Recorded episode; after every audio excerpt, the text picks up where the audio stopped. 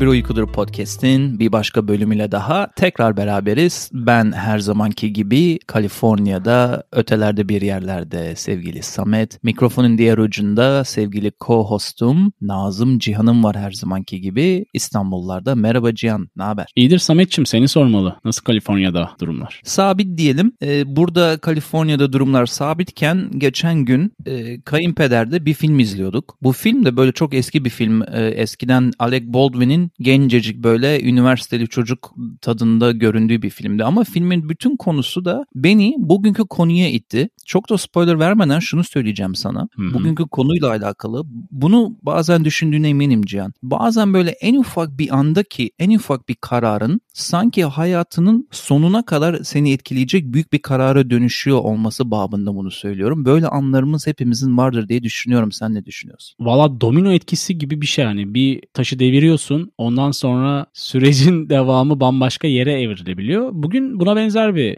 konudan bahsedeceğiz sevgili dinleyene. Evet bugün birkaç kişinin verdiği birkaç kararın nasıl konuyu ve kar topunu dediğin gibi büyüyüp büyüyüp bir çığya dönüştürdüğüyle alakalı bir konu aslında. Çok uzatmadan şöyle söyleyelim. Bugün bu yaşanmış olan hikayenin ana e, kimlikleri iki kişiden oluşuyor aslında. Bunlardan bir tanesi Danimarkalı bilim adamı Peter Madsen, diğeri de İsveçli gazeteci Kim Wall. Şimdi 6 gün sonra Beijing'e yerleşmeye gidecek olan bir çift evde arkadaşlarıyla beraber veda partisi düzenlemek için hazırlık yapıyor ve arkadaşlarını davet ediyor. Aynı zamanda da bu çift evlilik içinde gün sayıyor. Ne oluyor? Bahsetmiş olduğun Peter Kim Wall'a ulaşıyor bir mesajla. Bu noktadan sonra hikayemiz yavaşça evrilmeye başlıyor Sametciğim. Daha partinin başlamasına birkaç saat varken bu mesaj geliyor ve Kim Wall Peter Madsen'le röportaj yapmak için aslında fırsat kolluyor. Kim Wall kimdir? Bağımsız bir şekilde gazetecilik yapan ve böyle sansasyonel haberleri dünyanın her tarafında aramak için can atan bir gazeteci. Bunu bir fırsat olarak görüp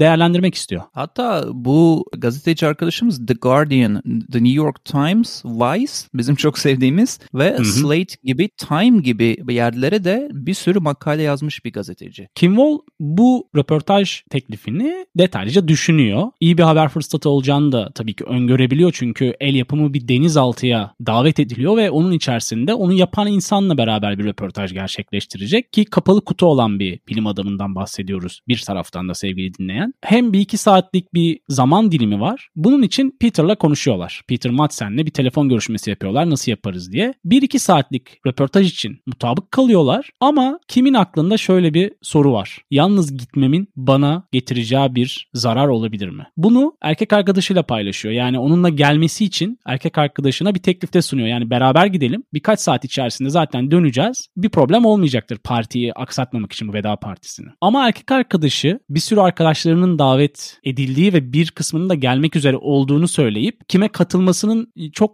hoş olmayacağını hani misafirlere Stresli. saygısızlık evet saygısızlık olacağını söyleyerek kime hayır diyor. Bu arada Kim Wall'dan çok kısa bahsettik nerelere yazı yazdığından. İstersen Hı hı. Peter Madsen'dan da sana böyle çok az destek babında Lütfen. söyleyelim. Kendisi o zaman yani Kim Wall bu röportajı sıkıştırmaya çalışırken araya kendisi Hı hı. 3 tane denizaltı senin bahsettiğin gibi kendi kendine kendi çabalarıyla yapmış. Onun dışında Copenhagen Suborbitals diye uzayla alakalı bir ajans kurup roketler üzerine çalışmış. Daha sonra onu bırakıp bir de Rocket Manson Space Laboratory diye bir şey kuruyor. Kim Wall da bu arada çok ayrı bir ayrıntı vereyim sana. Erkek arkadaşıyla yürüyüşler yaparken bir gün onun laboratuvarının da aynı mahallede olduğunu da görüyor kapısındaki yazılardan falan. Öyle bir küçük bağlantıyı araya sıkıştırayım dedim. Ama buradan yine sana bırakmak istiyorum or çünkü şey anlamında hani şimdi küçük küçük kararlar büyük kar toplarına çığya dönüşüyor dedik. Orada mesela sen Evet. örnek verdin. Erkek arkadaşı çok stresli olur ben kalayım misafirler geliyor demiş ve oradan devam edebiliriz. Senin dediğin gibi Peter Madsen'in atölyesi de yani denizaltıyı hayata geçirdiği yer de onların evine yürüme mesafesi. Oradan dolayı bir merak da uyanıyor zaten Kim'de hani farklı bir hikaye olması anlamında. Kim sonuç olarak birkaç saat sonra gelerek partiye geç kalmayacağını ifade edip erkek arkadaşına sözleşip evden ayrılıp Peter Madsen'in denizaltısının olduğu yere doğru gidiyor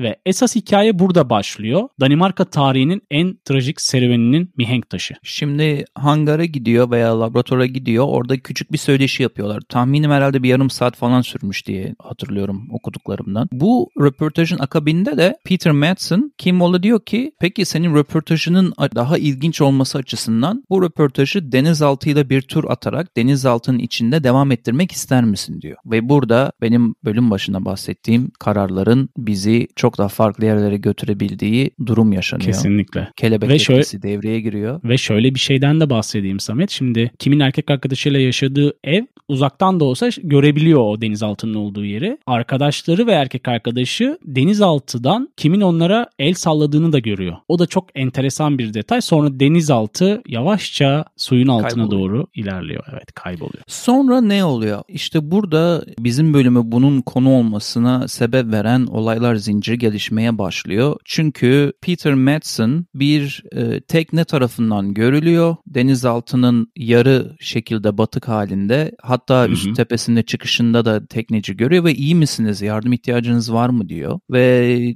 Peter Madsen da iyiyim bir şey yok deyip aşağıya iniyor. Yani denizaltının içine giriyor. Daha sonra teknecinin anlattığına göre bir anda dışarıya doğru çıkıyor. Denizaltı batmaya başlıyor. Kendisi atlıyor suya, yüzüyor. Teknecinin botuna çıkıyor. Beraber karaya geliyorlar. Orada ilginç bir detay var. Bütün bunlar olurken yerel medya bu Peter Madsen biraz meşhur olduğu için oradaki çılgın Hı hı. bilim adamı gibilerinden haberini alıyor denizaltının battığının ve hatta karaya çıktığında orada bir yerel gazeteci hazır bulunuyor sorular sormak için ilginç bir haber olabilir Evet. deyip görmüşündür videoları var hatta soruyor Peter Madsen'a iyi misin ne oldu falan diye gazeteci orada. O da thumbs up yapıyor yani baş parmağını kaldırıp iyiyim iyiyim okey her şey okey deyip geçiştirip hızlı bir şekilde ambulansa gidiyor. Bu bir gün sonra oluyor. O yüzden orada hiç kimse ona sormuyor yanındaki kim falan filan diye. Bu sonra olan bir şey. Şimdi böyle çok az flashback geriye sardığımız zaman sana oradaki e, boşluğu da vereceğim anlatman için zamanı. Çünkü bir gün sonra denizaltı kayboluyor, e, batıyor, adam karaya çıkıyor, iyiyim diyor, gidiyor. E aradaki gazeteci ne oldu abi? Orada işte senin orada e, erkek arkadaşıyla ilgili daha ayrıntılı yaptığın araştırmaya yer vermek çok önemli diye düşünüyorum. İnsanın içine kurt düşmek diye bir tanım vardır ya. Hı hı. Kimin erkek arkadaşının tam olarak yaşadığı ve arkadaşlarının da yaşadığı şey bu. Çünkü kim söz verdiği saatte geri gelmiyor. Ve yavaştan başlayan endişe de daha sonrasında maksimum seviyeye ulaşıyor. Erkek arkadaşı önce polise kayıp başvurusunda bulunuyor. Yani kim buraya gitti ama hala haber alamıyorum. Zaten telefonu çekmiyor. Kim de denizaltına ilk girdiği zaman erkek arkadaşına bazı fotoğraflar yollamış denizaltının içinden. Sonrasında tamamen bağlantı gitmiş. Erkek arkadaş polise kayıp başvurusu yaptıktan sonra donanmaya başvuruyor. Ve meşhur kayıp denizaltı araması da donanma eşliğinde başlamış oluyor. Bu arada bir resimler atmış. Mesajlarından bir tanesi de kanıt yani true fact bu. Mesajlarından bir tanesinde daha mesajlaşırken erkek arkadaşına şöyle bir esprili mesaj da atmış. Ee, her şey yolunda iyiyim. Bu, burada güvendeyiz. Merak etme gibi bir mesaj da atmış e, erkek arkadaşına. Son attığı mesajlardan biri hatta o. Sonra Cihan'ım artık daha fazla bunu uzatmamak için söyleyelim. Donanma aramalara başlıyor ve Peter Madsen'a da soruyorlar. Ner ya bu kişi kayıp bu arada senle röportaja çıkan denizaltına. Nerede bu Evet. kişi diyorlar. Kendisinin dediği de bir önceki gece bir limanda orada. Ben kendisine yanaştım limana ve kendisini eşlik ettim. Dışarı limana çıktı kendisi ve döndü gitti bir yerlere benle değildi diye bir ifadesi oluyor. Zaten bu noktadan sonra kayıp olan 3 şeyden ikisi ortaya çıkmış oluyor. Biri denizaltı, biri Peter Madsen ama üçüncü olan ve hikayenin belki de ana karakteri haline gelmiş olan Kim Wall ortada yok. Dediğin gibi ilk önce kendinden çok emin şekilde demeçler veren bir Peter var. Onu bıraktığını ve hani ondan sonra ayrıldığını söylüyor. Zaten denizaltıyla bir süre bağlantı kuramıyor donanma. Sonrasında bağlantı kurduğunda Peter denizaltında teknik bir problem olduğu için bir süre sıkıntı yaşadığını ve iletişim sıkıntısı olduğunu ama Kopenhag'a doğru yol aldığını ifade ediyor. Görgü tanıklarının söylediği de denizaltının hiçbir ışığının yanmadığı, sanki böyle suyun altında gizlice ilerlediği ve bir tane geminin de son anda onu görüp manevra yaparak vurmaktan kurtardığı şeklinde bir anekdot da var. İşler böyle garip bir şekilde ilerlerken senin dediğin şekilde bir tez ortaya atıyor ve her yerde kimi aramaya başlıyorlar. Çünkü Peter onları o şekilde yönlendiriyor. İlk ifadesi biz ben onu güvenli bir şekilde limana bıraktım iken daha sonraki ifadesinde bu şimdi denizaltı bulunuyor ve Evet. denizaltında onun söylediği gibi teknik bir arıza olmadığı hatta deliberately sunk diye e, Danimarka polisi rapor yazıyor. Yani kasten batırıldığını yazıyor. Peter Madsen da e, şey mahkeme e, tutuklu tutmaya karar veriyor bu sırada Kim Wall ortada yokken. Bütün bu e, Peter Madsen'ın işte tutuklanıp tut, mahkeme tarafından tutuklanıp hapiste tutulması 11 Ağustos civarı 2017'de ve hı hı. kilit nokta burada ki burada şunu da söyleyeyim dinleyenlere biraz böyle artı 18'lere giriyoruz. Hassas olanların e, buraları dinlememesini de tavsiye ederim. 21 Ağustos'ta bir hı hı. insan gövdesine bir e, Amager denen bir kumsalda Danimarka'da yine Kopenhag'da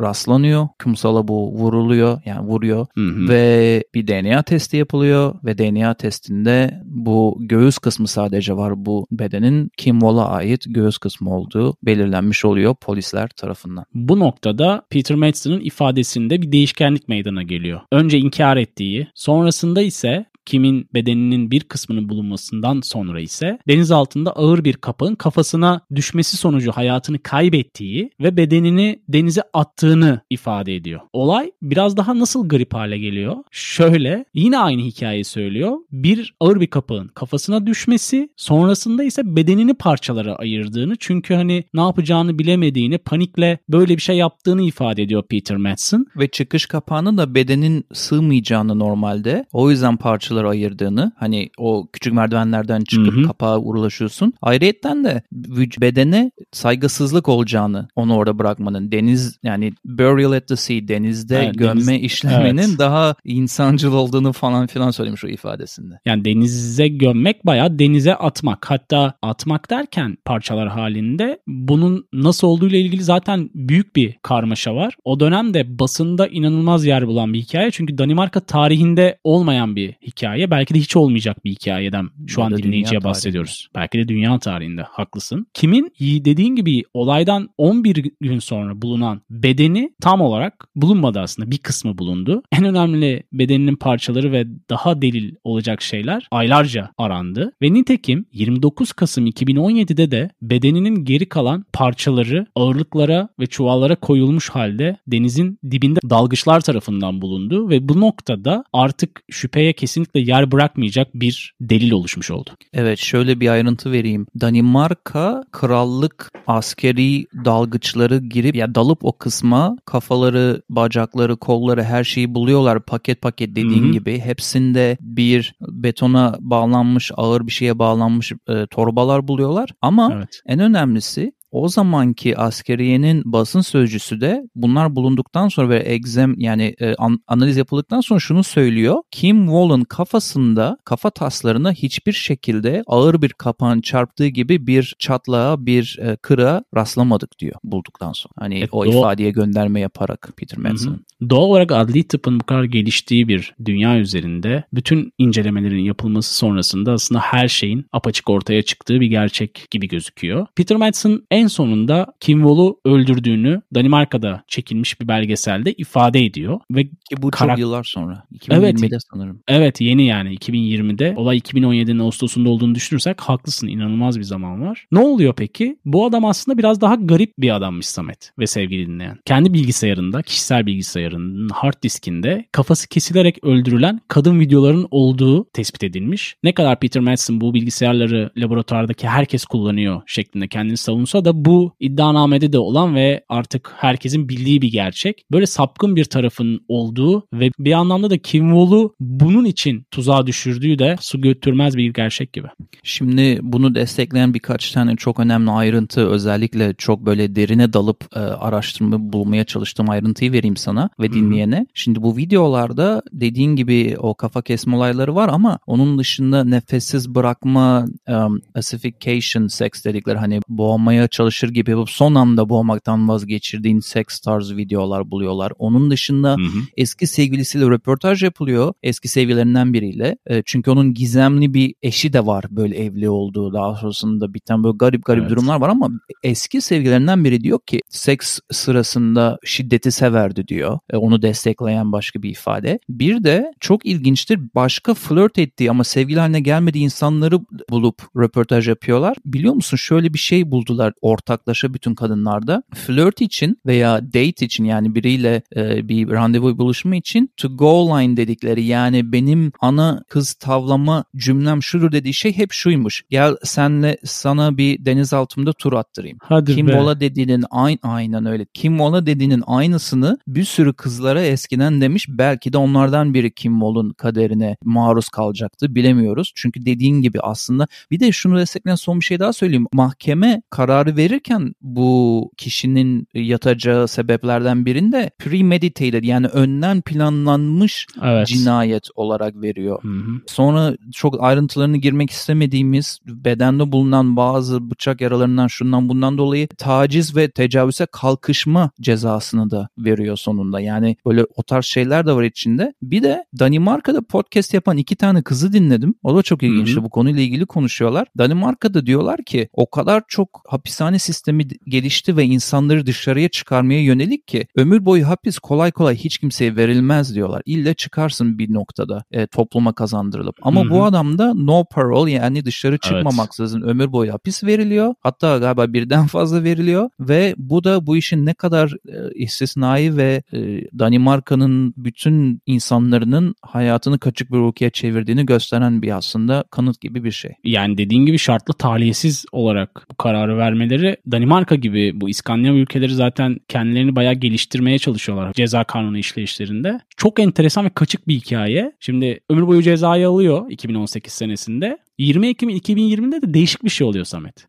Bunu da seninle ve dinleyenlerle paylaşayım. Sen muhtemelen, sen kesin biliyorsun. Ucundan yakaladım. Bir tane hapishane çalışanı olan psikoloğu elinde silaha benzeyen bir cisimle kandırıp bomba olduğunu ikna edip hapishaneden kaçmayı başarıyor. Ve hapishaneden 500 metre kadar kaçmayı başardıktan sonra polis etrafını sarıp Peter Madson'ı yakalıyor. Yani farklı bir karakter ve akli dengesi enteresan noktalara gitmiş bir insan gibi gözüküyor. Zeki bir insan, manipülatif bir insan. Çünkü bu hapishaneden böyle kaçıyor. Onun dışında ben bir de şöyle bir ayrıntı buldum Cihan'ım. Ee, hı. hapishanedeki kadın mahkumlardan biriyle de kaçıştan önce başka bir kadın mahkumla ilgili ilişki yaşamış. Yani o kadar manipülatif bir insan ilişki yaşamayı başarmış. Yani ilişkiden bahsediyorum uzun soluklu ilişki varmış. Hatta kadın işten ayrılana kadar sürmüş bu ilişki. Az bulunan bilgilerden biri. Ee, 2018'de de Ağustos'unda 18 yaşındaki bir çocuğu da bir şekilde gaza getirip kendisine saldırttırıyor hapishanede ki güzel bir hastane e, tatili yaşasın diye. Öyle bir mani- manipüle ediyor insanları. Öyle bir tarzı var. Bu senin bahsettiğin kaçış kameralara teker teker alınmış hapishanede. Çok ilginçti benim için onu izlemek. İnsanlar arayıp bulabilir YouTube'da. Ve daha sonrasında hapishanenin dışında çevrelendiği ve tekrar gözaltına alındığı böyle bir çimende oturup yol kenarında garip garip bakındığı bir görüntü de var. Yani bu insanı böyle izlemek çok ilginç bir şey. Bir de bütün bu olaylar olmadan önce hem Danimarka hem dünya basının hani BBC'ye kadar herkesin onun röportajlar yapıp laboratuvarına gittiği, roketlerini gördüğü, denizaltılarını test ettiği Evet. e, şeyler var, belgeseller var. Hı hı. Oraya bakıyorsun abi normal bir insan gibi ve gayet sıradan neler yaptığını, teknik teknik roketleri nasıl çalıştırdığını falan anlatan bir insan profili çizmiş herkese. Son bir şey ekleyeyim. Into the Deep diye Netflix bir belgesel yapmaya kalkıyor. Daha doğrusu Sundance Festival'de Utah'ta Evet. Amerika'da gösterilen bir belgeseli satın almaya kalkıyor. Orada da bu garip hikayeler silsilesi devam ettiği için bir şekilde konuyu e, belgesele konuk olan insanlar e, benim bu belgesele razım yoktu falan filan derken Hı hı. Netflix bu projeyi iptal ediyor. E, bir sürü kaynak denedim bu belgeseli izleyebilmek için. Çünkü öncesinde yıllar öncesinde başlanmış. Bu olayı bilmeden Evet. didik didik yapmışlar belgeseli evet. ve olay olunca da devam etmişler yapmaya. Yani ben çok izlemek istedim bu belgeseli. Ama bulamadın. Yok bulamıyordum hiçbir Ben de yok. ben de bulamadım bu arada. Düşün yani. Yani evet bu da bu işin başka bir gizemi olsun. Ortada olmayan bir belgesel. Netflix elini ayağını çektiğini zaten açıkladı e, Nisan 2020'de. E, olumlu küçük bir şey söyleyeyim bu kadar insanlara true crime tadında bir episod yapmışken. Kim Wall'un ailesi çok gezen bir aileymiş. Çok gören, çok eğitimli bir aileymiş. Hatta Kim Wall küçükken dünyanın her taraflarına, her tarafına gidiyormuşlar. Oradan gazetecilik aşkının doğduğunu da annesi söylüyor. Hı hı. Şimdi Kim Wall'un olumlu tarafını söyleyeyim. Maalesef bu olaylar olduktan sonra ailesi tamamen her şeyi bırakmak yerine e, Kim Wall adında Kim Wall Memorial Fund adında bir vakıf kuruyorlar ve bu vakıfın amacı Bence çok olumlu o anlamda söylüyorum. Şöyle bir şey yapmışlar. Kim Wall gibi kendi kızları gibi gazeteci olmak isteyen ama geliri çok olmayan veya üniversiteye e, parası yetmeyen genç kızları bursla destekleyip gazeteci yapmak için böyle bir şey kuruyorlar ve kendilerinin bir röportajda söylediğine göre 900 bin dolara kadar çıkarmışlar topladıkları hmm. paraları oh. ve kızlara binlerce dolarlık destek veriyorlar okul sürelerinde bütün harcamalarına destek olmak için. Bir sürü de insanı mezun etmişler, mezun etmek üzereler. Böyle güzel aradan bir şey çıkmış. Bu Avrupalıların şeyine ben hep kıskanırım. Bizde bir facia olduğunda, bir dramatik bir şey olduğunda biz ağlayıp, e, vurup, kırıp her şeyi iptal eden bir mantalitedeyken kızını bile kaybeden bir anne baba buradan nasıl bir şey çıkarıp başka insanların hayatına dokunabilirim demiş ve böyle bir şeye vesile olmuşlar. Onu paylaşmak istedim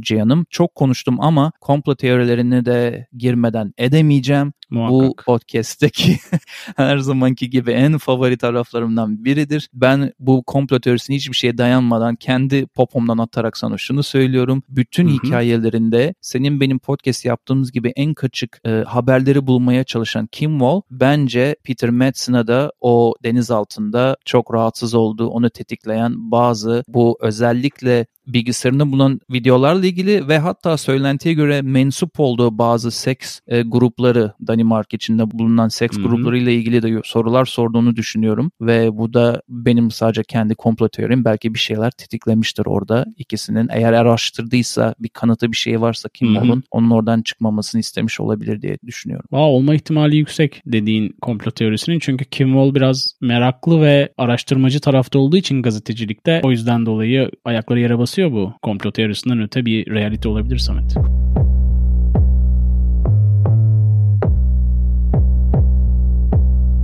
ne öneriyoruz kısmıyla bir kez daha sen dinleyenin karşısındayız. Her zaman olduğu gibi bu bölümde bazı önerilerimiz olacak ve Samet bize bir şeyler önerecek. Sevgili Cihan'ım biraz ironik olacak önerdiğim şarkının ismiyle bölüm babında ama bugün geçmişe gidip Deftones grubundan Passenger şarkısını önermek istiyorum. Ve bu şarkının yanında da bir cover buldum hoşuma giden onu önermek Hı-hı. istiyorum. Normalde Van Morrison'ın söylediği Moondance şarkısının Michael Bubble isimli kişinin farklı bir yorumda yani yeniden seslendirdiği Moondance şarkısını ayrıca önermek istiyorum. Onun dışında da Spotify'a Kim Wall yazarsa dinleyenler eğer İngilizcelerini geliştirmek ve daha fazla dinlemek istiyorsalar oraya da Kim Wall yazıp birkaç podcast'a göz atmalarını da nacizane tavsiye ederim. Ee, bizim 20-30 işte bilemeden 40 dakikalık yaptığımız bölümlere nazaran saatlerce konuşan insanlar var orada bu e, davaya dair deyip hı hı. sözü sana vereyim sevgili canım. Teşekkürler Samet'ciğim önerilerin için. Ben bir tane dizi önereyim o zaman. Bu Kim Wall vakasını anlatan 6 bölümlük bir HBO dizisi. Senin şaşıracağın şekilde The The Investigation dizinin adı ve Danca altyazılı vesaire. Hı hı. Diğeri ise iki tane şarkı var önümde duran. Bir tanesi Chappelle Roan'dan Bitter, diğeri ise Old Man Canyon'dan Phantoms and Friends. Bu şarkılar HKBU dinlencesi playlistimizde hem Spotify hem YouTube hem de Deezer'da olacak sevgili Samet ve sevgili dinleyen. Ayrıca hkbupodcast.com'da da var bu dinlence listeleri. Ayrıca bütün bölümleri de orada. Eğer platformlara para vermek istemiyorum veya bunları direkt telefonuma bilgisayarıma indirmek istiyorum derseniz hkbpodcast.com'a bekleriz diyelim. Bu bölüm böyle e, True Crime tadında ucundan biraz sanki o havalarda geçti ki çok da biliyorsun e, sürekli bir geri bildirim vardı biraz öyle bir şeyler anlatsanıza diye. evet. e, nacizane benim fikrim zaten bunun çok kaçık bir durum ve çok ender bir durum olduğuyla ilgiliydi. O yüzden e, konuşmayı zaten istemiştim. E, senin de ilgini çektiğini düşünüyorum. Dinleyenin de e, ilgisini çektiğini umuyorum umuyorum diyelim. Bundan sonraki bölümlerde de tekrar görüşmek üzere diyelim. Bizi dinlediğiniz için tekrar teşekkür ediyoruz. Ee, Hoşçakalın. Hoşçakalın. Görüşmek üzere.